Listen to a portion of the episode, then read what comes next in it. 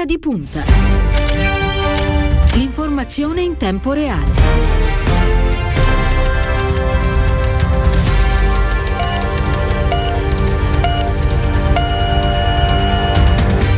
E giovedì 2 settembre, buon pomeriggio e ben ritrovati all'ascolto da parte di Stefano Minnucci. Sono da poco passate le 17 e apriamo una nuova puntata di Ora di Punta.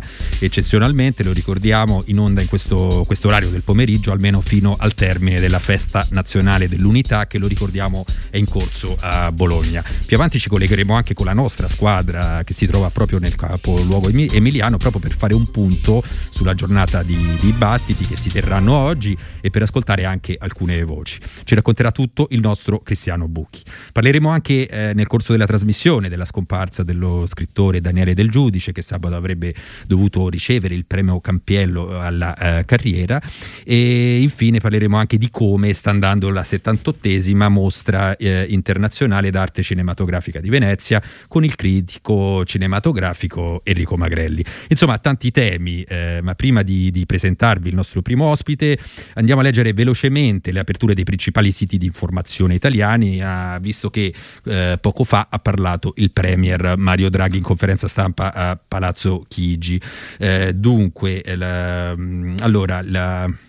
Partiamo con il Corriere della Sera. Draghi, niente mascherine nelle classi con tutti vaccinati. Entro fine mese 80% di italiani sarà coperto. Dai Novax, odio vigliacco. Poi passiamo alla Stampa. Draghi, azioni violente dei Novax, atti vigliacchi e odiosi.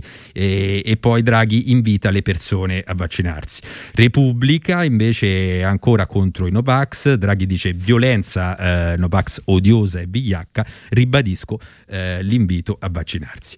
Dunque oggi vorremmo però concentrarci sulla questione dell'Afghanistan, perché dopo la fine della presenza militare occidentale, tema di cui stiamo parlando in questi giorni e che sta chiaramente riempendo le prime pagine di questi giorni dei vari quotidiani, si comincia ora a riflettere sulla fase 2, la cosiddetta fase 2 da gestire. Si aprono adesso in pratica mille altre questioni, no? In primis quella di chi lascia l'Afghanistan. Ricordiamo che stiamo parlando di un paese di 39 milioni di abitanti, molti dei quali spaventati e desiderosi di lasciare la propria casa. Poi c'è il tema dei diritti delle donne, degli aiuti alimentari che devono essere forniti e continuati ad essere forniti ai bambini. Insomma, ci si interroga su tutto questo e si riflette anche sul ruolo politico che dovrà giocare l'Unione Europea in questa delicata partita. E noi allora abbiamo il piacere di parlarne con l'europarlamentare Patrizia Toia, esperta di questi temi, che ci sta ascoltando e che ringraziamo per aver accettato il nostro invito. Buon pomeriggio. Buon pomeriggio. Dunque partirei dall'importante incontro tra il nostro Premier Draghi e il Presidente Macron a Marsiglia, che si terrà in serata, lo ricordiamo, alle 20:30. Si parlerà ovviamente di crisi afghana e sarà però l'occasione di fare un punto sulle politiche europee da portare avanti insieme, no? Stasera, cito testualmente un'agenzia che è uscita poco fa, stasera vedrò Macron, ha detto Draghi, con il quale parlerò della tragedia afghana ma anche di Europa, rapporti bilaterali, Libia, e dice ancora Draghi, sarà una conversazione completa, tutto tondo, e in qualche modo ha anticipato i temi di questo faccia a faccia tra i due premier a Marsiglia. E poi ha detto sull'Afghanistan ci sono moltissime riflessioni da fare insieme per tirare le coordinate del futuro, e oggi è soprattutto sul futuro immediato su cui dobbiamo impegnarci al massimo per aiutare gli afghani. E allora, prima di passare alle questioni inerenti all'Afghanistan, volevo chiederle come giudica politicamente questo incontro, se può rappresentare in qualche modo un punto di svolta politico importante per un rafforzamento dell'asse italo-francese, per la guida europea. E lo dico, aggiungo, anche vista l'uscita di scena da parte di Angela Merkel in attesa dell'esito delle elezioni in Germania. Partirei da qui. Sì, certamente gli elementi che lei ha dato sono quelli cruciali per comprendere anche la possibile portata di questo incontro, anche per un asse più forte in futuro, sia interno all'Unione Europea, sia per le decisioni che l'Unione deve prendere anche in chiave di politica estera, di azione esterna, tanto più di fronte a questa tragedia dell'Afghanistan, di fronte alla latitanza americana o comunque alla, diciamo, anche ai problemi che la NATO ha dimostrato, insomma tutto un infragilirsi del quadro internazionale che richiede un'Europa molto più pronta ad assumere un protagonismo anche nella politica estera e non a vivere di rendita, diciamo così, all'ombra della NATO, all'ombra della rapporto transatlantico. Sono un po' dure le mie frasi, ma perché questa è proprio un po' l'ora della verità, diciamo. Di fronte a queste scadenze, che sfide che abbiamo davanti, l'Europa si trova in una fase un po' di passaggio per certi versi.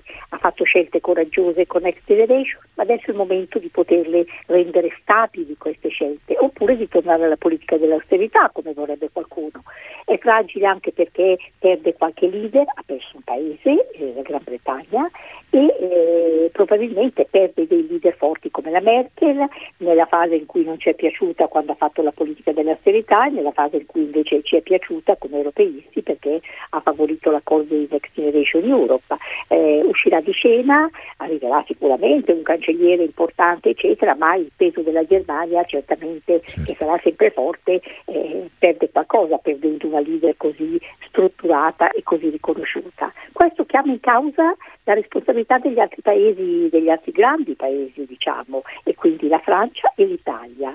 La Francia vede un Macron in grande movimento proprio sulla scena internazionale in questo momento, sulla politica estera, e l'Italia vede la presenza di un leader come Draghi riconosciuto da tutti sul piano internazionale, in Europa e fuori dall'Europa, e questa è una grandissima opportunità per l'Italia e per l'Europa. Quindi io penso che stasera due leader dalle caratteristiche diverse, ma entrambi tesi a costruire il futuro dell'Europa con un coraggio, diciamo, e con una innovazione, parleranno sicuramente di Afghanistan, che cosa deve fare l'Europa se vuole essere all'altezza, poi ne parleremo, insomma, dei compiti che oggi le spettano inevitabilmente nell'emergenza, nei corridoi umanitari dell'accoglienza e anche della costruzione di una difesa europea, e parleranno però anche di come deve cambiare l'Europa all'interno per fare queste cose. Non dimentichiamoci che è in atto la conferenza per il futuro dell'Europa, sì, e lì si deciderà se vogliamo più sovranità in Europa, se vogliamo stare così come siamo con qualche correzione. Quindi io penso che anche alla luce di quel trattato che si era predisposto, che dovrà essere firmato, chiamato il trattato del Quirinale, per rafforzare i legami tra l'Italia e la Francia, ecco, alla luce tutto questo penso che sarà un colloquio sulle tragedie immediate che abbiamo davanti a noi, ma anche sulla costruzione di un percorso più forte dell'Europa, che può essere solo una grande, grande cosa opportuna. E allora, l'abbiamo accennato anche, abbiamo parlato delle questioni più urgenti dell'Afghanistan, spostiamoci lì. E allora le chiedo, sì, parliamo dell'accoglienza, il problema dell'accoglienza e degli aiuti umanitari. Allora, come si deve muovere l'Europa da questo punto di vista? Noi abbiamo letto i titoli dei quotidiani questi giorni, dopo il vertice a 27, ieri titolavano, potremmo sintetizzarli con due espressioni: l'Europa è divisa, oppure c'era anche un altro titolo ricorrente, l'Europa chiude le porte. Allora, come si sta muovendo il vecchio continente da questo punto di vista?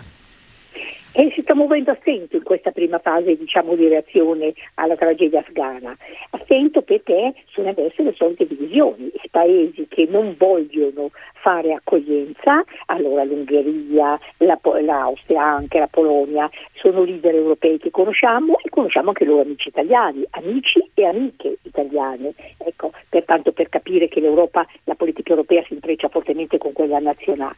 Allora c'è la posizione di questi leader che addirittura oggi Orban ha detto, per andare d'accordo in Europa si riprenda ogni paese le questioni di immigrazione, quando è del tutto evidente che una fronte in chiave europea veramente è impossibile dare risposte. Quindi c'è un problema di creare un piano per l'accoglienza, il che presuppone anche la creazione di corridoi umanitari, se non vogliamo solo aspettare di accogliere quei profughi che sopravviveranno al calvario delle grandi rotte da percorrere. E prima ancora, nell'immediato o contestualmente, c'è un'Europa che deve dire se interrompe gli aiuti umanitari, come necessariamente ci accingiamo a fare, ma se invece pensa di ricostituirli, perché ieri io ho fatto un comunicato su questo. Una responsabile della Commissione Europea per la parte aiuti umanitari e protezione civile ci ha detto che, secondo uno studio, se noi non riprendiamo l'aiuto anche sanitario ci sarà un'ecatombe, 150 bambini al giorno si stima potranno, da 100 a 150 potranno morire, e anche adulti. Insomma, cifre raggelanti. Diciamo. Quindi c'è un problema di accoglienza che vuol dire cibo e salute, c'è un problema di corridoi umanitari, allora le riunioni fin qui, e poi c'è un problema della difesa più grande. Le riunioni fin qui fatte sono rappresentate da quel titolo che le ha detto, divisa e chiusa ed egoista, ripiegata su se stessa, come se potessimo noi europei trovare una salvezza chiudendoci nel nostro dorato mondo, tra virgolette dorato. I problemi ci arrivano lo stesso, ci arrivano i profughi, arriva tutto quello che è meglio governare. Europa divisa, sono scusi se la interrompo, adesso si tratta. Devo dire che però, scusi, solo questo, prego. Qualche cosa forse sta cambiando, io penso che cambierà. La conclusione oggi del vertice presieduto da Borrell, l'alto commissario, si è chiusa dicendo, lui ha detto riprenderemo un'azione in modo condizionato, quindi insomma si cercherà di continuare il nostro sostegno umanitario, sia pure in modo condizionato, perché è tutto da vedere cosa vuol dire condizionato, quali sono le condizioni, quali sono le dialoghi che bisognerà fare. Però la parola di Borrell di oggi mi sembra un pochettino più avanti di quei due titoli che lei citava, Europa chiusa, Europa divisa. A proposito dell'Europa chiusa, sì. Io sono convinta che si riuscirà a fare un passo avanti più coeso, più unito. Dicevo, a proposito di Europa chiusa e divisa, è lo stesso presidente del Parlamento europeo che si è un po' lamentato, David Sassoli. Allora noi abbiamo recuperato anche le parole del presidente Sassoli, ascoltiamole insieme e torniamo in studio. Molto è stato fatto per la crisi. Certo, la crisi afghana sta mettendo in discussione la nostra capacità di essere protagonisti. E siamo stati molto delusi dai ministri degli interni della riunione di ieri. Ci sono tutte le possibilità per andare incontro alle difficoltà dei cittadini afghani, ma non abbiamo sentito un paese europeo dirsi disponibile ad accogliere i rifugiati. Questo è molto grave.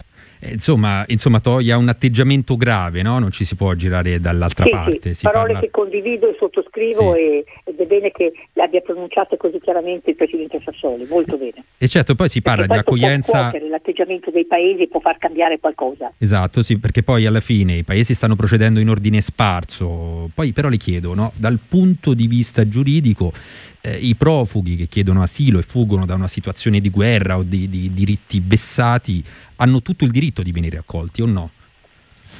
Infatti ci sono degli accordi internazionali, ci sono delle convenzioni, ci sono dei trattati che riconoscono il diritto del rifugiato ad avere accoglienza, e se l'Europa, io capisco lo shock, vedo che c'è uno shock di reazione di alcuni paesi e gli altri stanno un po' più zitti, ma sono certa che l'Europa non potrà dismettere il rispetto di questo principio di diritto internazionale, oltre che di umanità che fa parte dei nostri principi. Devo dire che sono convinta, non perché sono una inguaribile ottimista, ma perché vedo la gravità della situazione, sono convinta che da queste prime riunioni, che non a caso erano dei ministri degli interni che hanno sempre una visione più di sicurezza, ai prossimi passi, in questo senso Macron e Draghi potranno essere di grande aiuto per svegliare gli altri paesi. Sono certa che nelle prossime ore, nei prossimi giorni potrà cambiare questo atteggiamento, e dovrà cambiare questo atteggiamento di risposta europea assolutamente deludente, come ha detto Sassoli. Senta, parliamo anche delle risorse che l'Europa dovrà continuare a mettere a disposizione dell'Afghanistan, gli aiuti. Lei prima ha accennato alle parole di Borrell, però diciamo che si vuole continuare ad aiutare con condizionalità. Allora, condizionalità vuol dire garanzie sui diritti umani, rispetto delle donne, delle minoranze. Lei appunto ha citato l'allarme del capo unità della protezione civile che parlava di 150 bambini che moriranno ogni giorno se non verranno riavviati immediatamente gli aiuti alimentari. Sono, abbiamo detto, cifre raggelanti. Però allora, su questo sarebbe opportuno intanto che l'Europa appunto non faccia un passo indietro, ma d'altra parte ci chiediamo come poi si fa a dare soldi ai talebani. Cioè, se non dovesse arrivare un rispetto di queste condizionalità, che farà l'Europa? Ecco, è proprio quello di cui si sta discutendo. Cosa vuol dire condizionalità? perché dobbiamo anche, questa è la mia opinione, io sosterrò questo, anche rapportare ogni concetto e ogni criterio alle condizioni estreme in cui siamo. Quindi è chiaro che occorre un dialogo che possono fare meglio che i paesi, gli stati, meglio possono fare le organizzazioni internazionali, e ci sono organizzazioni internazionali umanitarie che possono essere, diciamo, l'interlocutore. Occorre che ci sia certo qualche garanzia, anche limitata, perché se noi abbiamo a che fare con un regime che si appropria degli aiuti, li usa proprio scopo, e che non garantisce un minimo di rispetto dei diritti umani, che non garantisce che gli aiuti arrivino a chi ne ha effettivamente bisogno, allora è un'operazione persa. Ma noi dovremmo avere le garanzie possibili, le condizioni possibili in questa situazione per costruirne di più forti. E quindi c'è un problema di dialogo che non vuol dire legittimazione, non vuol dire riconoscimento, non vuol dire niente di compromettente dal punto di vista politico, ma vuol dire la garanzia che si possa entrare con gli aiuti e si possa entrare con qualche organizzazione sotto un'egida internazionale che possa vigilare, operare in sicurezza, sapendo che gli aiuti arrivano a destinazione. Ecco, io penso che la prima condizione, la prima garanzia sia questa. E poi costruire naturalmente tutto un percorso anche più intenso di cooperazione, perché al momento tutto si interromperà se non ci sono passi avanti, e quindi diventa veramente molto difficile la situazione della popolazione, diventa tragica. Quindi Io credo che si debba costruire quel minimo dialogo attraverso, ripeto, soggetti terzi, organizzazioni internazionali che, opportunamente sostenute dall'Europa in questo caso, dall'ONU, dalla comunità internazionale, possano agire e avere la garanzia che saranno rispettati e che potranno veramente verificare l'utilizzo delle risorse sanitarie, dei presidi sanitari o del cibo, tutto quello che si porterà per questa operazione di soccorso umanitario, perché guardate che c'è una tragedia, tutto è fermato, i commerci, la produzione, non ci sarà cibo, comincia a scarseggiare, prezzi pazzeschi, mancano i presidi sanitari. Ora, o l'Europa fa questo e trova il modo di costruire le condizioni possibili, o è molto probabile che lo possa fare la Cina o la Russia, e credo che anche questo sia molto sbagliato anche per la prospettiva futura. Assolutamente. Poi peraltro c'è poi anche un altro problema molto che fa preoccupare noi cittadini europei, che riguarda la sicurezza, perché il timore di molte cancellerie europee è che l'Afghanistan possa tornare a concedere ospitalità ai gruppi terroristici. C'è l'allarme dei ministri UE, titola oggi Repubblica un articolo di Claudio Tito: Kabul, base del terrore, Europa nel mirino. Che cosa dobbiamo aspettarci?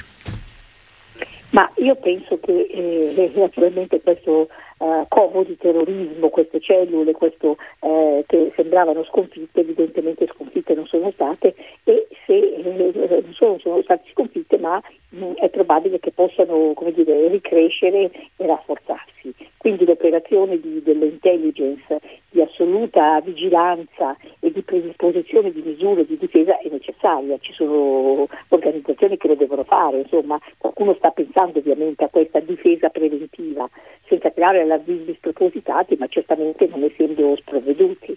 E penso anche qui che trovare delle strategie di difesa e delle strategie di intelligence sia necessario, perché l'Europa anche da questo punto di vista deve avere un coordinamento, una capacità unica, unitaria.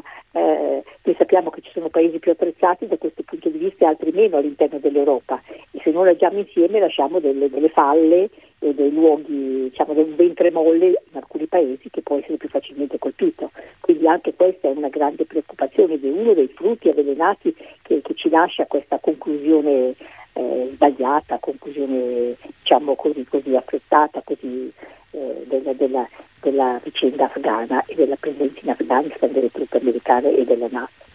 Una conclusione unilaterale avviata da Trump, conclusa male da questa amministrazione americana, questi sono giudizi che mi sento di dare, ma che ha rivelato anche una debolezza della NATO, dei sistemi di intelligence che dovevano prevedere, io penso, sapere che tutto sarebbe fermato così velocemente. Adesso si tratta di porre rimedio, come diceva lei, anche a questi rischi, e di porre rimedio a una situazione che in primis pagherà il popolo afghano e sta pagandolo, poi ma anche ha ripercussioni discussione anche più generale, insomma, questa è una di quelle vicende che cambiano la realtà del mondo in modo significativo, e non è una vicenda circoscritta o locale, ecco perché è assolutamente assurdo dire che non ci riguarda anche la sorte del popolo afghano e di chi è rimasto là ma vuole venire via perché non si sente sicuro, perché è minacciato. Certo, poi a proposito di intelligence, coordinamento, di prossimi passi da questo punto di vista, mi viene da pensare, ragionando più a lungo termine, medio e lungo termine, la richiesta di fondo che in questi giorni tutto sommato sta arrivando da diverse cancellerie europee, ovvero la creazione appunto di una difesa comune europea. Ieri scriveva sul Corriere della Sera Paolo Mieli che la NATO, nelle sue considerazioni, diceva che la NATO si sta indebolendo sempre di più e di fronte a questa debolezza l'Europa forse dovrebbe dotarsi di una forza autonoma. Allora le chiedo, a che punto siamo da questo punto di vista? Questa è stata sempre, lei che si era CED, insomma, era nata l'idea all'Europa con la CEC e con la CED, carbone, acciaio, risorse strategiche e difesa, se poi si bloccò in Francia. Questo trattato e questa azione. Poi negli anni è sempre stato difficile, negli ultimi 5 anni qualche passo avanti si è fatto sul tema della difesa comune, ma ancora passi troppo lenti rispetto all'esigenza che oggi si manifesta. Quindi una forza di difesa autonoma occorre all'Europa, perché altrimenti noi siamo sempre sotto tutela, diciamo, dobbiamo chiedere che sia l'America, che sia la NATO, che siano altri, però una creazione di questa realtà presuppone anche una strategia politica, per fare che cosa? Per difenderci in caso di difficoltà, per difendere le nostre frontiere anche dagli attacchi, eccetera, ma anche per creare, diciamo, una forza nel mondo che sia in linea con le idee dell'Europa. Una politica di difesa europea è diversa da quella degli altri paesi, perché per noi difesa è anche aiutare a far crescere gli spazi di democrazia, e lì c'è stato un grande fallimento nel mondo occidentale. Sì, certo, però scusi, mi permetta a questo punto di aggiungere, visto che insomma parlava di democrazia, cioè ci sarà anche una certa difficoltà per le diverse idee che ci sono nello scacchiere europeo, no? Penso al premier ungherese Viktor Orban, piuttosto che alla Polonia, cioè come si fa a mettere insieme tutti i 27? Allora magari c'è qualcuno che vorrebbe provare a portare avanti questo progetto a forza, cioè tramite una maggioranza e non all'unanimità.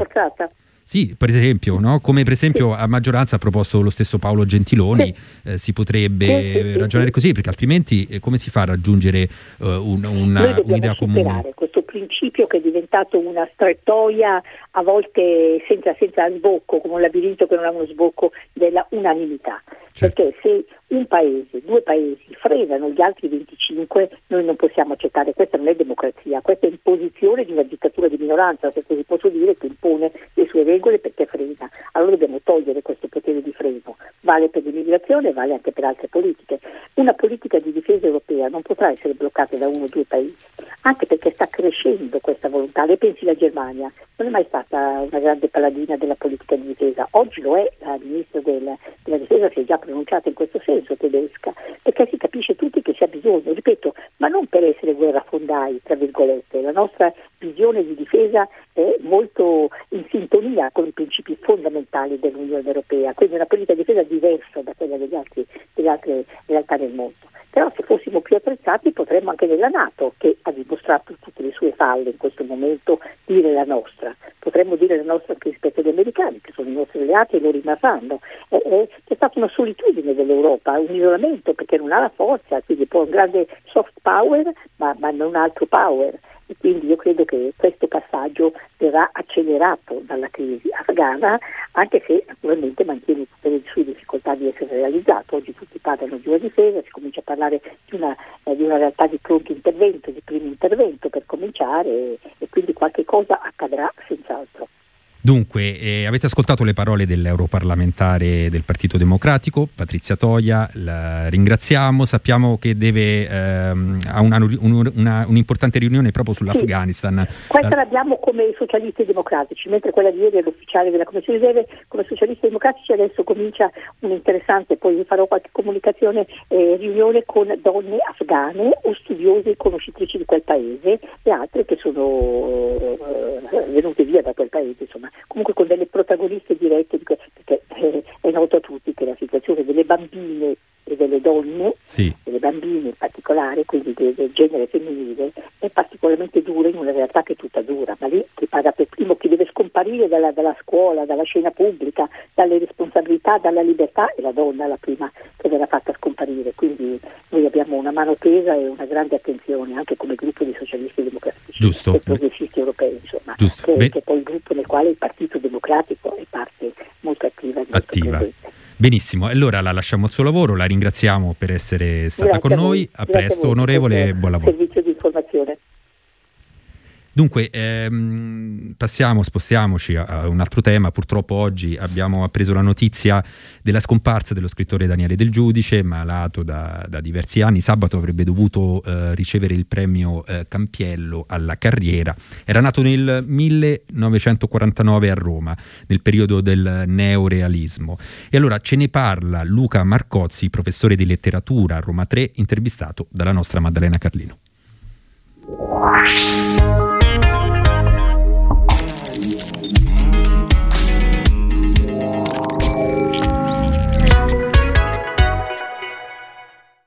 È morto a Venezia Daniele Del Giudice, autore di Lo Stadio di Wimbledon e Atlante Occidentale, considerato, specialmente tra gli addetti ai lavori dell'editoria, uno dei più importanti scrittori italiani viventi. Aveva 72 anni ed era conosciuto e celebrato dalla critica anche all'estero per via di uno stile originale, apparentemente semplice, ma in realtà molto ricercato e sempre denso di raffinate e profonde riflessioni psicologiche. Noi siamo in compagnia del professor Luca Marcozzi, ordinario di letteratura italiana a Roma 3, con cui vogliamo commentare la scomparsa di Daniele Del Giudice. Che cosa significa per la letteratura contemporanea questo vuoto che si è venuto a creare? Ma è una perdita molto grave. Peraltro Del Giudice, non faceva sentire la sua voce a causa di una importante malattia degenerativa da una dozzina d'anni, in cui era prevalso il silenzio nella sua espressione dopo aver dato forse i 4 romanzi più importanti degli anni 90. Il primo in particolare, Stadio di Wimbledon, è quasi premonitore di questo suo silenzio, perché è una sorta di scoperta, alla ricerca del letterato Bobby Bazlen. Un raffinato intellettuale caratterizza Crestino, fondatore della casa editrice Adelphi, caratterizzato a sua volta dal silenzio, perché non aveva mai pubblicato nulla. E a leggere bene è un libro profetico, perché il silenzio avrebbe avvolto anche Daniele Del Giudice e la sua voce, che in quegli anni è stata così importante e ascoltata nell'ambito della letteratura contemporanea. Del Giudice era apprezzato e celebrato dalla critica anche all'estero, per via soprattutto di uno stile assolutamente originale. Quali erano gli ingredienti della sua cifra stilistica? Ma Del Giudice è sempre stato considerato un autore elegantissimo, che a mio modo di vedere aveva assunto e rivitalizzato la lezione di Calvino, sia del Calvino narratore, del primo Calvino attento ai dettagli, ma sempre attento allo stesso tempo a non lasciarsi sommergere da troppi elementi. E aveva parlato del nuovo approccio alla rappresentazione e al racconto che questo scrittore aveva provato. E dunque uno stile molto attento che è evoluto nel corso degli anni fino a raggiungere una scrittura molto misurata, molto limata, addirittura musicale, con libri molto corti, molto brevi, stavano in una mano e si potevano stringere in pugno e mettere in tasca, ma dal peso specifico molto forte, molto intenso. Tant'è che qualcuno gli rimproverava una certa freddezza, uno stile troppo intelligente. Che cosa ne pensa? Sì, è vero, perché questa è l'accusa che gli è stata fatta e che deriva dal fatto di aver molto limato la sua scrittura, di essere stato algido, leggerissimo, di aver voluto rappresentare per esempio Bazlen con una scrittura che inclinava verso l'assenza, proprio per rappresentare anche stilisticamente l'assenza del personaggio che aveva celebrato nel suo romanzo d'esordio. E Staccando l'ombra da terra si era lasciato trasportare, che è un libro dedicato alla passione del volo, da una metafora portante che è quella appunto già calviniana della leggerezza, dello staccarsi da terra, così come da terra e dalla contingenza si deve staccare la letteratura. Questa continua metafora, questa metafora portante, questa allegoria del volo e della leggerezza, e che lo portava a scelte stilistiche davvero molto misurate e per me elegantissime, lo ha effettivamente portato ad essere accusato di essere freddo, appunto, di essere troppo algido, ma secondo me era solo leggero. La passione del volo attraversa le opere di Del Giudice, era una passione molto forte che lo affascinava, è un'esperienza che lui aveva vissuto, ma simbolicamente che cosa rappresentava?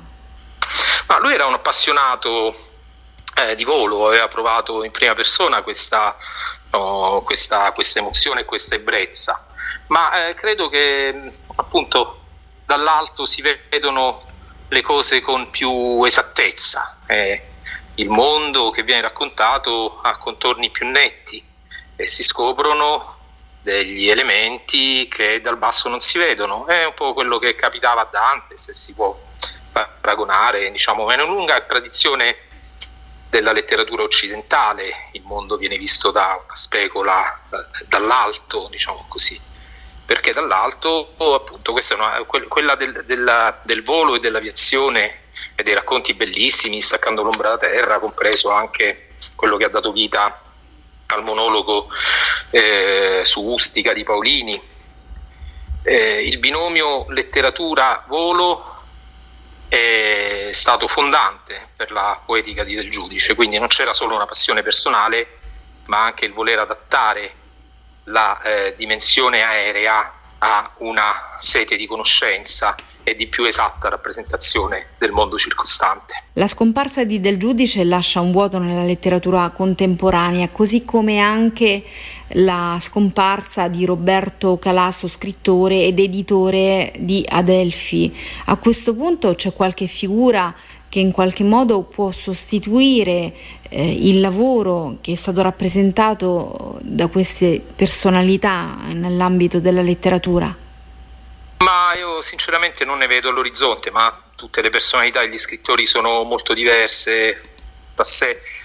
Direi che questa ricerca quasi di assoluto, diciamo, nella limatura, nella perfezione, nella musicalità, nella sintesi e nella precisione della scrittura non l'ho provata di recente. Insomma, tendono molti degli scrittori delle ultimissime generazioni tendono a essere un po' manieristi e artificiosi nello stile, con molte differenze individuali naturalmente, però ecco, un'attenzione verso il rigore stilistico, quale quella che ha caratterizzato la scrittura almeno dei 4 romanzi principali di Del Giudice, forse anche di Mania, la sua raccolta di racconti del 1997, ecco, non mi è stato possibile individualmente, insomma personalmente, ritrovarla almeno negli scrittori di maggior grido degli ultimi anni.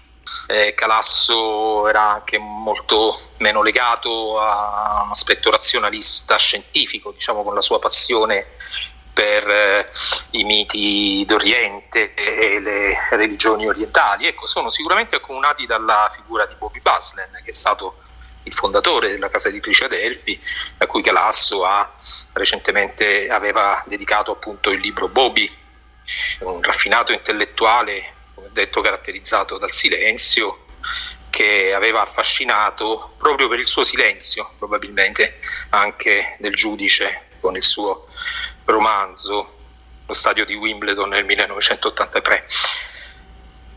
Sì, sono accomunati da una grande tensione verso la ricerca letteraria, ma con personalità ed esiti stilistici molto diversi. Quello del Giudice è stato molto più legato, diciamo, a un rigore razionalista.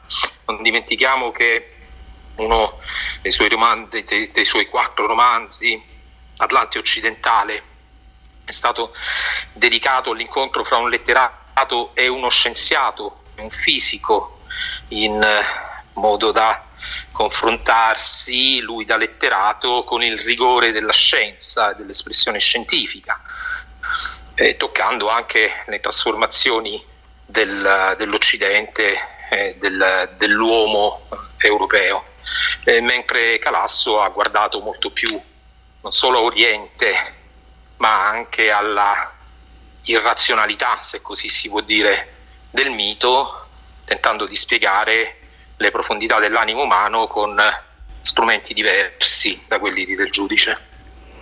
Allora io ringrazio il professor Luca Marcozzi, grazie molte. Grazie a lei e a tutti gli ascoltatori, un caro saluto. Per Radio Immagina, Maddalena Carlino.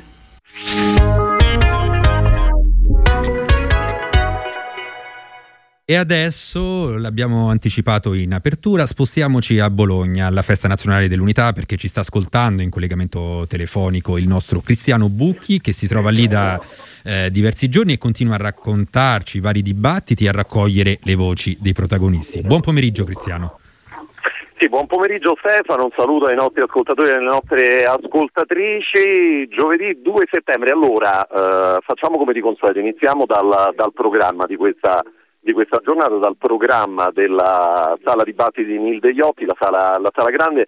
Si inizierà alle 18.30, quindi tra poco meno di un'ora si parlerà di libertà di informazione con diversi ospiti: Paolo Berizzi, Paolo Borrometi, Angela Caponnetto, Giuseppe Giulietti, Sigfrido Ranucci, che sarà in collegamento non in presenza, Olivio Romanini e Walter Verini. Modererà l'incontro Roberta Serdo. A seguire, a partire dalle ore 20, il titolo del dibattito: La sinistra per una nuova Europa. Ne parleranno qui sul palco Brando Benifei, Pierluigi Bersani, Giacomo Filibeck e Lia Quartapelle. Modererà l'incontro questa volta Daniela Preziosi. Infine, alle 21.30 si parlerà di lotta alle mafie con Federico Caffiero De Rao, Franco Mirabelli, Enza Rando. Modererà l'incontro Concita Sannino. Allora, questo per quanto riguarda questo giovedì. Ieri è stata una giornata particolarmente importante perché c'era grande attesa per l'arrivo del segretario Enrico Letta, per il lancio delle Agorà Democratiche, visto che era il 1 settembre, e poi, come spesso accade qui alla festa, ci ha pensato, diciamo così, la cronaca politica da Roma, aggiungere un po' di pepe, nel senso c'è stato un voto della Lega in Commissione Affari Sociali contro l'obbligo del Green Pass, e quindi inevitabilmente le domande a Letta sono state anche su questo. Enrico Letta è stato ieri ospite di Radio Immagina e, partendo da questo, sentiamo che cosa ha detto ai nostri microfoni. Segretario Letta, bentornato a Radio Immagina. Buongiorno e buongiorno a tutti i nostri ascoltatori, fantastici ascoltatori della fantastica Radio Immagina. E allora, dalla Festa Nazionale dell'Unità in corso a Bologna, senta Letta, la notizia è che in Commissione Affari Sociali la Lega ha votato assieme a Fratelli d'Italia contro il Green Pass. Che ne pensa? Io trovo che sia un fatto gravissimo in sé. Ed è un fatto gravissimo che questo sia avvenuto oggi. Oggi è la giornata in cui le forze dell'ordine hanno presidiato il nostro paese per evitare che manifestazioni contro il vaccino e contro il Green Pass mettessero il nostro paese non in condizione di funzionare. È una forza politica che sta al governo, in Parlamento, mette in discussione tutto questo. Trovo che sia gravissimo, è veramente incompatibile con lo stare nella maggioranza di governo. Io chiedo su questo punto un chiarimento ufficiale e politico. Non è possibile che su un tema come questo ci sia stato in Consiglio dei Ministri un atteggiamento da parte dei ministri della Lega e in Parlamento un altro atteggiamento. Qual è la Lega? La Lega è quella che sta al governo o la Lega è quella che sta al Parlamento? Io credo che un gioco di questo genere sia un gioco insopportabile, perché soprattutto è sulla pelle degli italiani, è sulla pelle di tutti quei poliziotti, di tutte quelle forze dell'ordine che oggi hanno svolto il loro dovere per rendere il nostro paese più sicuro in una giornata in cui era stato annunciato che sarebbe stato bloccato il paese. Credo che questo comportamento della Lega sia insopportabile e incompatibile con la presenza al governo. Quindi chiederà di fatto a Draghi una verifica? Beh, su questo tema deve essere un chiarimento che non è Draghi che deve farlo, ma deve essere la Lega a chiarire questa posizione, perché questa posizione così è assolutamente incompatibile, e aggiungo, è molto grave perché è la posizione di chi strizza l'occhio al mondo Novax. E il mondo Novax, che oggi è costato tanto agli italiani, perché oggi tutto questo sforzo che c'è stato, tutti quelli che non hanno viaggiato in treno, chi ripaga le ferrovie dello Stato di tutti quelli che non hanno viaggiato in treno oggi per paura delle manifestazioni, il giorno in cui la Lega di fatto legittima quelle manifestazioni votando in Parlamento quegli emendamenti che sono contro il Green Pass. Insomma, è gravissima questa cosa, è una cosa gravissima. Da parte dei Novax era stata annunciata questa giornata come una grande giornata di mobilitazione nelle stazioni italiane in particolare, no? Avevano minacciato che avrebbero bloccato la circolazione, ci sono stati molti controlli, a dire la verità pochissimi manifestanti. Se l'aspettava? Io ho sempre pensato che ci fosse una grande vocalità in questo tipo di proteste, ma alla fine che fosse molto meno nella sostanza ciò che mi sembra che oggi sia emerso questo aspetto.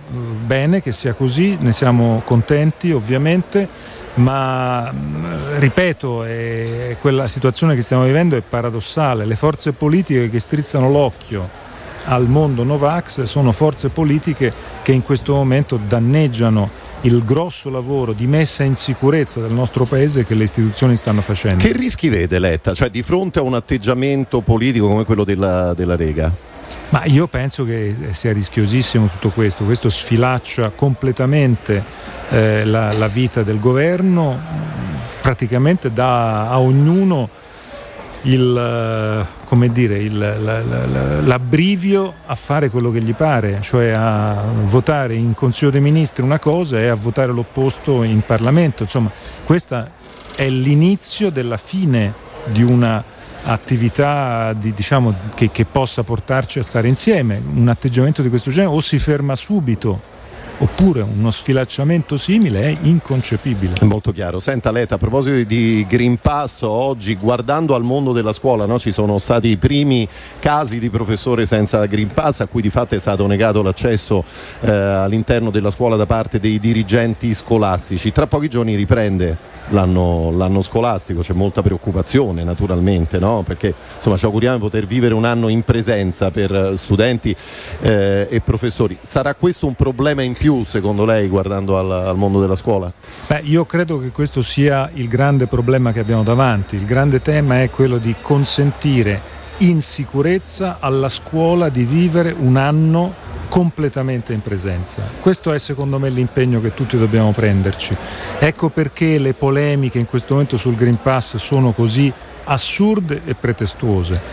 Fra qualche giorno i ragazzi rientreranno a scuola e la scuola deve funzionare e bisogna che tutti aiutino la scuola a funzionare. Credo che questo sia uno sforzo fondamentale e credo che ci debba essere l'impegno da parte di tutti perché questo accada. Però in questo 1 settembre arrivano anche le belle notizie, no? Oggi si inizia a fare sul serio con le Agorà Democratiche, ci sarà il lancio ufficiale poi di fatto qui dalla Festa dell'Unità di Bologna, anche se ci sono stati nelle settimane scorse degli incontri, delle pre-Agorà, penso ai tanti appuntamenti in giro per l'Italia. Che cosa dirà oggi qui dal palco di Bologna presentando questo appuntamento? Oggi è la partenza ufficiale, è una partenza ufficiale importante, ci siamo ben preparati. A questo punto la piattaforma digitale è pronta, tutti possono iscriversi alla piattaforma digitale Le Agorà Democratiche.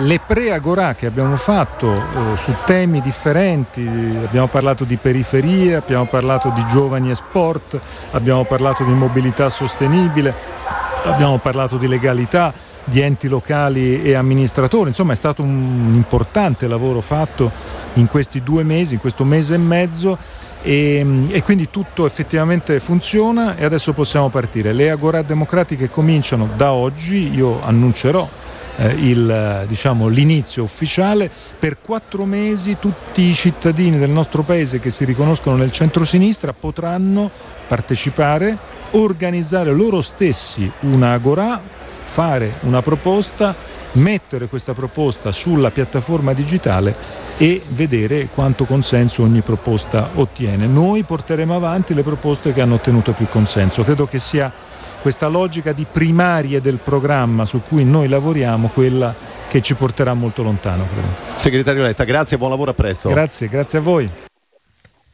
Allora, avete sentito appunto Enrico Letta ai microfoni di Radio Immagina, un incontro, quello dedicato al lancio dell'Agorà, che è stato molto molto partecipato. C'era una sala di Nilde Iotti stracolma ieri sera, e sempre ieri sera si è parlato anche di città europee. È stato un incontro molto interessante a cui hanno preso parte il sindaco di Firenze Dario Nardella, c'era in collegamento la sindaca di Parigi Anne Hidalgo, in presenza qui a Bologna la sindaca di Barcellona Ada Colau, che al termine appunto di questo incontro è passata nello studio di Radio Immagina. Con lei abbiamo parlato di città europee, abbiamo parlato di lotta al Covid, abbiamo parlato di vaccinazione, ma abbiamo parlato anche del voto per le amministrative, del prossimo voto, quello del 3 e 4 di ottobre. Allora sentiamo che cosa la sindaca di Barcellona ha detto ai nostri microfoni. Ada Colau, lei è la sindaca di Barcellona, ospite della Festa Nazionale dell'Unità qui a Bologna. Intanto una notizia, ha deciso di appoggiare Gualtieri per quanto riguarda la candidatura a Roma, come mai? Beh, oggi sono qui a Bologna per appoggiare Matteo Lepore, vorrei dire prima questo, no? Perché Matteo Lepore lo conosco da anni, c'è una stretta collaborazione tra di noi, tantissime cose in comune, credo che sia bravissimo e che sarà un sindaco straordinario. E avevo già previsto questo viaggio perché, dicevo, il rapporto stretto con Matteo Lepore, anche credo che l'esperienza di Bologna sia particolarmente interessante, di riuscire a fare questa candidatura, no? Molto ampia, larga, di unire le sinistre, credo che sia fondamentale in un momento dove le destre sono sempre più offensive, no? Questa destra nazionalista che mette a rischio la convivenza, la democrazia, quindi mi sembra un'esperienza fondamentale. E poi anche mi hanno contattato della candidatura di Gualtieri a Roma e credo che sia anche fondamentale recuperare Roma anche nella scena delle città democratiche attive nel piano internazionale. Devo dire che io in questi anni di sindaca di Barcellona ho incontrato Bologna, Firenze, Milano, invece Roma devo dire che è un po' mancata, e invece Roma è stata per tradizione storica una città cosmopolita, democratica, innovativa, un riferimento della città democratica, quindi credo che sia importante recuperare per la sinistra anche internazionale la città di Roma, e quindi se posso dare un piccolo aiuto, un piccolo sostegno, sarò lì. Sindaco Colau, qui in Italia si parla molto di vaccini, si parla molto di Green Pass. Oggi c'è stata questa notizia della Lega di Matteo Salvini che ha votato contro l'obbligatorietà del Green Pass, ha votato assieme a Fratelli d'Italia. Anche in Spagna si parla tanto di vaccini e di Green Pass in questo momento?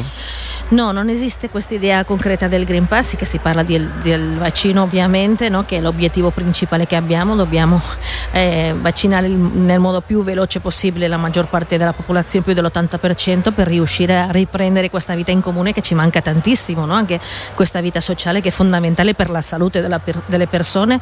Abbiamo tanta voglia, no? Di poter anche ritrovarci per ballare, per recuperare, no? Questa vita sociale, e quindi qui vaccinare funziona, lo abbiamo visto, e quindi ovviamente tutte le amministrazioni democratiche pubbliche dobbiamo fare tutto il possibile per questa vaccinazione.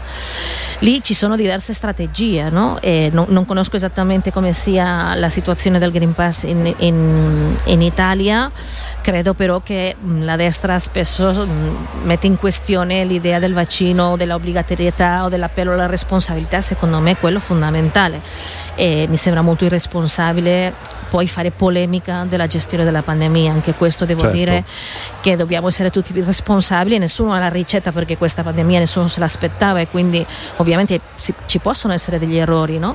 E tra tutti dobbiamo imparare di questi errori, ma soprattutto stare insieme e fare il meglio per la salute pubblica, per recuperare questa vita in comune. E a Barcellona oggi qual è la situazione Covid? La situazione un po' più tranquilla rispetto allo stesso periodo dell'anno scorso? Per fortuna è migliorata negli ultime settimane, e perché a luglio c'era una quinta. Beh, c'è stato un coprifuoco fino all'inizio dell'estate, praticamente, no? Era una situazione dura quest'estate, però adesso è migliorata molto e siamo messi con l'obiettivo di vaccinare, siamo al 70% della popolazione e dobbiamo arrivare, ci dicono gli esperti, all'80-85%, quindi quello è l'obiettivo e faremo tutto il possibile.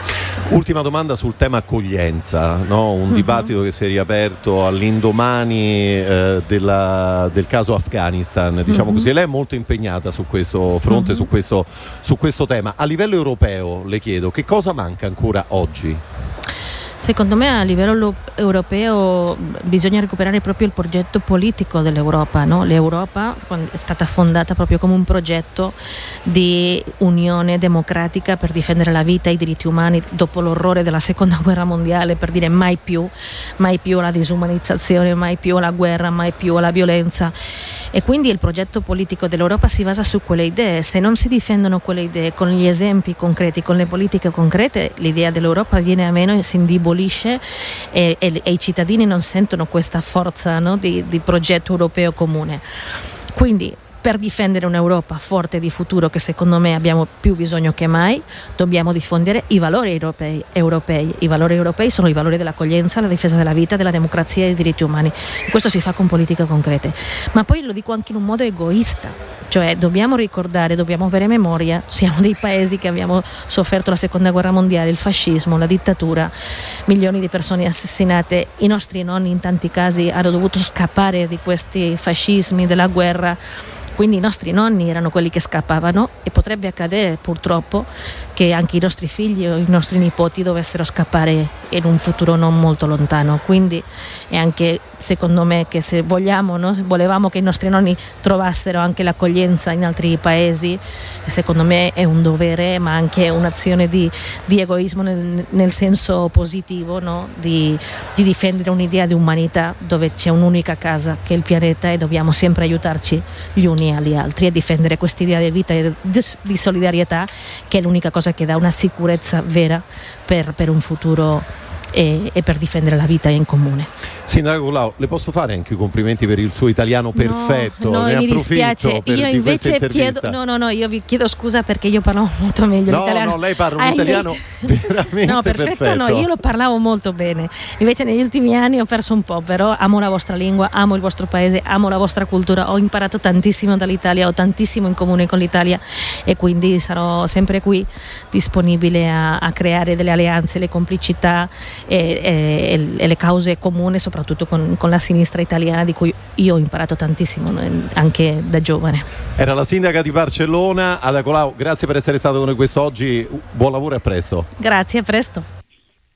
Sì, una sindaca che parla, appunto, lo ripeto ancora una volta, un italiano veramente perfetto. Comunque, allora, torniamo in diretta qui dal Parco Nord di Bologna, mancano pochi minuti alle 18.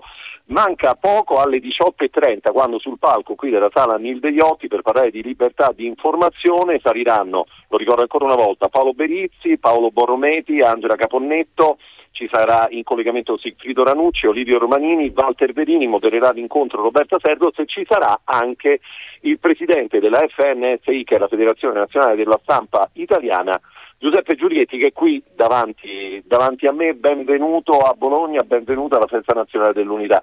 Tanto mi dici che impressione ti ha fatto entrare dentro quest'area?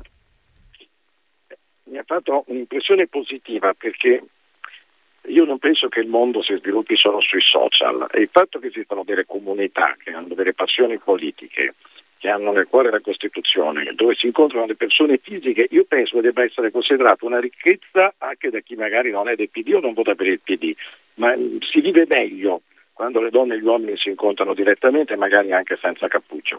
Sì, è così. Allora Giulietti, oggi si parlerà di libertà di informazione, partendo dal caso Afghanistan, è un tema che però ricorre spesso, no? Penso ad esempio alla vicenda Regenio, a Padre Zaghi per quanto riguarda l'Egitto. Quanto è importante oggi difendere la libertà di stampa e che cosa si può fare ancora?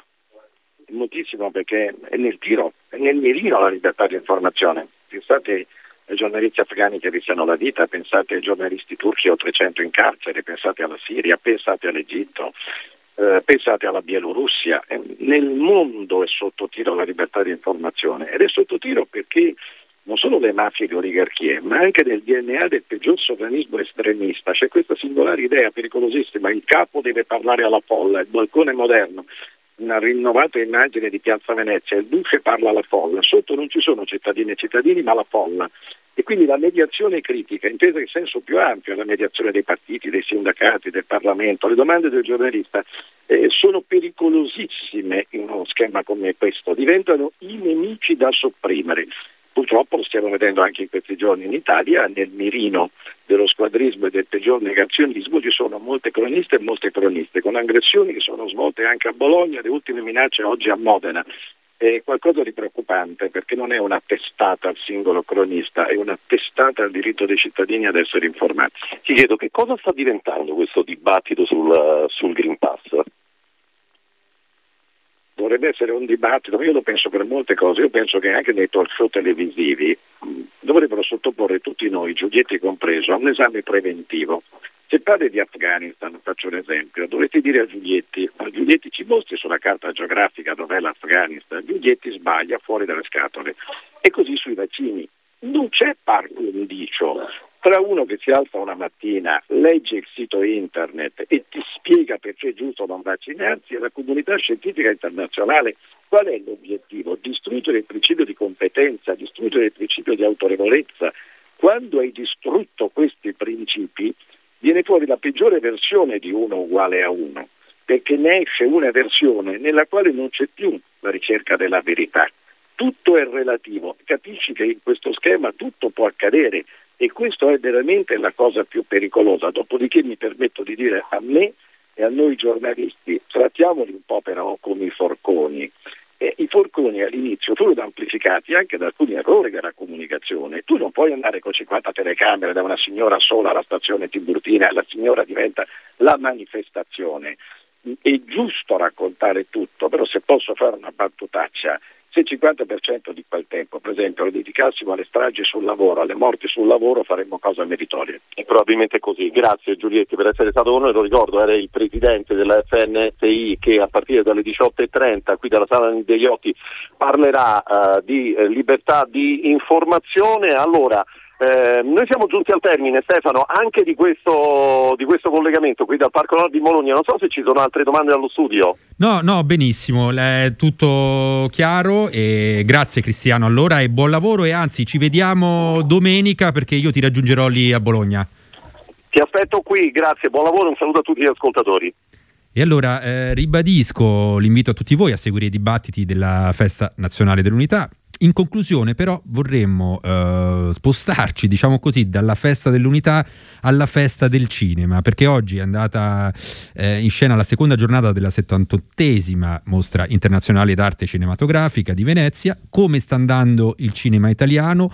Ci dice tutto il critico cinematografico Enrico Magrelli in collegamento con la nostra Maddalena Carlino. E con questo, diciamo, quest'ultima intervista vi salutiamo. A tutti voi una buona serata.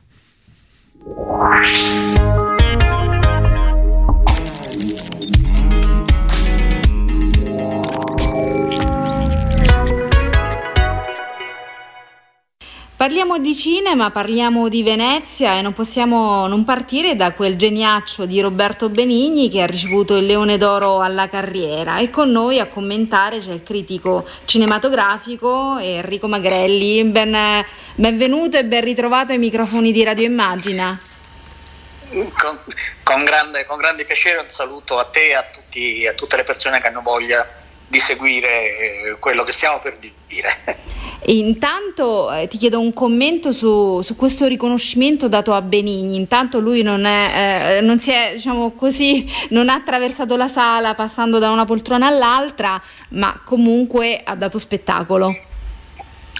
No, ha dato spettacolo, era immaginabile, no? Che nel momento in cui Benigni sale su un palco, pur non scavalcando, come ricordavi, le teste dei presenti, anche perché poi Benigni ha l'intelligenza di capire le situazioni. Ieri sera c'era il nostro Presidente della Repubblica, e con il discorso che ha fatto, l'energia soprattutto che ha messo nel suo discorso, da una parte invitando Mattarella a rimanere perché è un portafortuna, quindi almeno fino ai campionati mondiali di calcio, e con poi questa dedica che ha suscitato anche alcune critiche, no? Alla sua moglie, alla donna che lo accompagna da tutta la vita. Ed è stato anche molto piacevole l'audazio, come si dice, il discorso di festeggiamento fatto da Jane Campion, che ha sottolineato proprio come Roberto Benigni, al di là di quello che si possa pensare, e poi magari su questo punto ci rimaniamo un attimo, ha comunque una vitalità, un'intelligenza, credo che abbia dato un contributo non indifferente al cinema italiano, e non solo al cinema italiano, no? Ricordiamo che ha vinto anche un Oscar e che La vita è bella ha avuto anche un successo internazionale. La cosa singolare, ma questo forse appartiene alla cultura del nostro paese, è che quando qualche tempo fa è stato annunciato il leone alla carriera a Roberto Benigni, molti hanno criticato questa scelta della Biennale di Alberto Barbera, il direttore della mostra.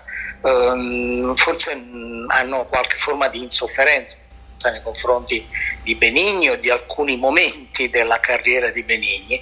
Io ho una grande stima per lui, nel senso che non dobbiamo dimenticare che Benigni ha dato un suo contributo profondo al cinema italiano, no? Poi possiamo essere d'accordo o non d'accordo.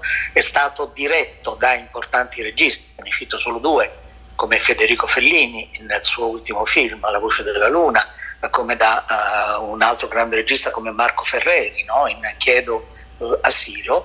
E poi c'è un altro fatto, a parte quello che si può dire o non dire su Roberto Benigni, è interessante che una mostra, come tutti i grandi festival, ha una sorta di piccola grande allergia per la comicità, ma non perché siano o debbano essere degli appuntamenti quaresimali, no? Ma è raro trovare dei film brillanti, comici, delle commedie nei festival più importanti. Infatti, quando parecchi anni fa Almodovar venne per la seconda volta a Venezia con Donne sull'orlo di una crisi di nervi, in cui si rideva e si ride moltissimo, sembrava una sorta di rivelazione assoluta.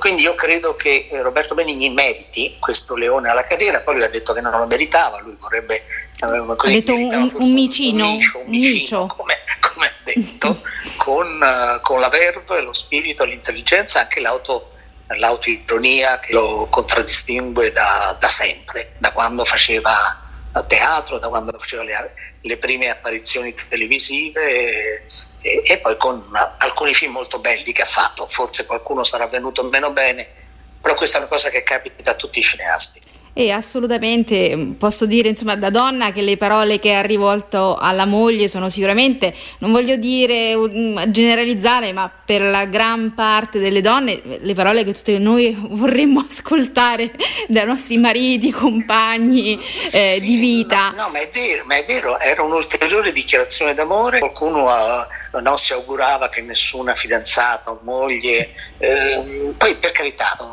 io penso sempre che poi le emozioni delle persone non vadano giudicate, nel senso, uno ha le emozioni che vuole e anche le emozioni che si merita, quindi anche chi rimane refrattario a questa dichiarazione così piacevolmente spudorata, così diretta, appartiene a Roberto Benigni e a sua moglie, e noi possiamo soltanto prenderne atto.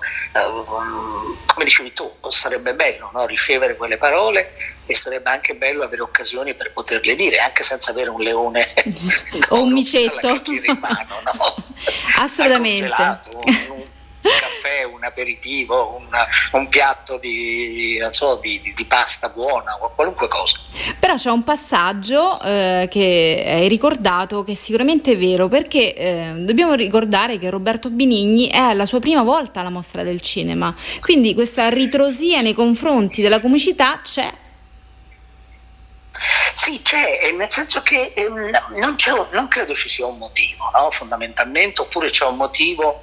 E mi viene da pensare adesso, così pensando a questo discorso ipotetico che si può fare su perché i film, i festival, soprattutto quelli generalisti, non presentano molti film di commedia, molte commedie. Io ho avuto tra alcune delle cose che ho fatto, ho lavorato anche molto con e dentro il Festival di Venezia. C'è anche da dire che i produttori, soprattutto i produttori di commedie, di film brillanti, raramente sottopongono i film ai festival, credo per due motivi. Uno, perché temono, pensano che sia una perdita di tempo, intanto poi il festival non ci selezionerà e quindi non saremo nel programma ufficiale. Il secondo motivo, ce ne potrebbero essere altri 5, insomma rimaniamo a questi due, il secondo motivo potrebbe essere o è che quei film che si rivolgono direttamente agli spettatori, a un pubblico molto vasto, in teoria non hanno bisogno della vetrina e del sostegno mediatico, quindi giornali, televisioni, web, che un festival può garantire, no? Quindi non c'è forse bisogno del passaggio festivaliero per promuovere e lanciare adeguatamente un film, però sarebbe anche divertente, secondo me, piacevole anche per il pubblico che segue i festival, per gli accreditati, per i giornalisti, avere ogni tanto delle pause in cui si sorride e si ride. Questo mi pare un segno di salute, e poi uno affronta meglio dopo un film più lieve, che non significa né stupido né superficiale, poi uno si può tuffare in film più pensosi, più drammatici, più complicati, che ci raccontano il mondo nel quale viviamo. In fondo io credo che anche una commedia, quando è fatta molto bene e fatta in modo intelligente, ci aiuta un po' a capire, no? dove siamo, quali sono i rapporti con gli altri, i rapporti con la natura, i rapporti anche con la politica. Quindi io non sottovaluterei la dimensione comica dell'espressione artistica. Il nome della rosa, romanzo fortunatissimo di Umberto Eco, no? Immaginava di come a un certo punto sia stata, come dire, obliterata, cancellata proprio una parte della riflessione teorica sulla comicità. E tra le altre cose oggi c'è stata la proiezione di un film molto atteso, parliamo di È stata la mano di Dio di Paolo Sorrentino. Ti è piaciuto? Ma guarda, tutte le proiezioni stampa sono andate mi pare davvero molto molto bene, quella che ho potuto seguire io è andata benissimo, e questo proprio è il film più personale che Paolo Sorrentino abbia mai fatto. Curiosamente oggi in conferenza stampa ricordavano sia Paolo Sorrentino sia Tony Servillo che loro proprio 20 anni fa erano stati qui a Venezia, abbastanza sconosciuti all'epoca, possiamo dirlo. Servillo ha fatto già delle cose a teatro molto molto importanti con L'uomo in più, quindi tornano dopo 20 anni con questo È stata la mano di Dio, con il film, dicevo prima, più personale, più privato di Paolo Sorrentino, perché come ha ammesso ormai, avendo compiuto lo scorso anno 50 anni, si è sentito pronto a raccontare in modo naturalmente elaborato, con delle componenti di invenzione, di creatività, come è giusto che sia nel cinema, la sua adolescenza, un'adolescenza profondamente segnata dalla scomparsa per un incidente dei suoi due genitori e il suo provare a immaginare il futuro, no? Paolo Sorrentino, così come il protagonista del film, essendo gli adolescenti, ancora non hanno chiarissimo quale potrebbe o dovrebbe essere il loro futuro, e questo è un film che nell'invenzione assoluta, pur su questa base biografica molto precisa e molto impegnativa, per la prima metà è un film in cui si sorride e si ride davvero molto, poi naturalmente arriva il dramma e il tono del film cambia, ed è un film diverso da quello che proviamo noi come spettatori a immaginare, no? Tutti sono convinti di poter descrivere pensando alla grande bellezza, all'oro, a Aiuto e altre cose che Sorrentino ha fatto, quindi di provare a identificare uno stile, no? Che per alcuni è ostile ai loro Bucchi, non per me, io sono onestamente un sostenitore del cinema di Paolo Sorrentino, quindi poi appunto si discuteva molto anche in conferenza, ma questo è un film della svolta, cambierà il suo modo di fare cinema. Questo lo scopriremo solo con i prossimi film, ed è chiaro, credo, che questa storia non poteva, una storia che punta molto sui sentimenti, non sul sentimentalismo, aveva bisogno di essere raccontata così come Sorrentino ha deciso di raccontarla, no? Ogni storia credo che chiami uno stile, chiami una forma, pretenda un modo di essere messa in scena, e ho l'impressione che questa volta la cosa sia particolarmente riuscita. Insomma, Paolo Sorrentino ha fatto centro. Io prima di lasciarti, Enrico, ti voglio chiedere, secondo te questa mostra di Venezia verrà ricordata per che cosa? Ma verrà ricordata, siamo appena agli inizi naturalmente, no? Perché in teoria ufficialmente è cominciata solo il 1° di settembre, quindi da non molte ore. Verrà ricordata per due motivi: per una presenza, sperando che non siano deludenti, una forte presenza in concorso dei film italiani, ma anche fuori del concorso, per un programma che sulla carta è uno dei migliori degli ultimi anni.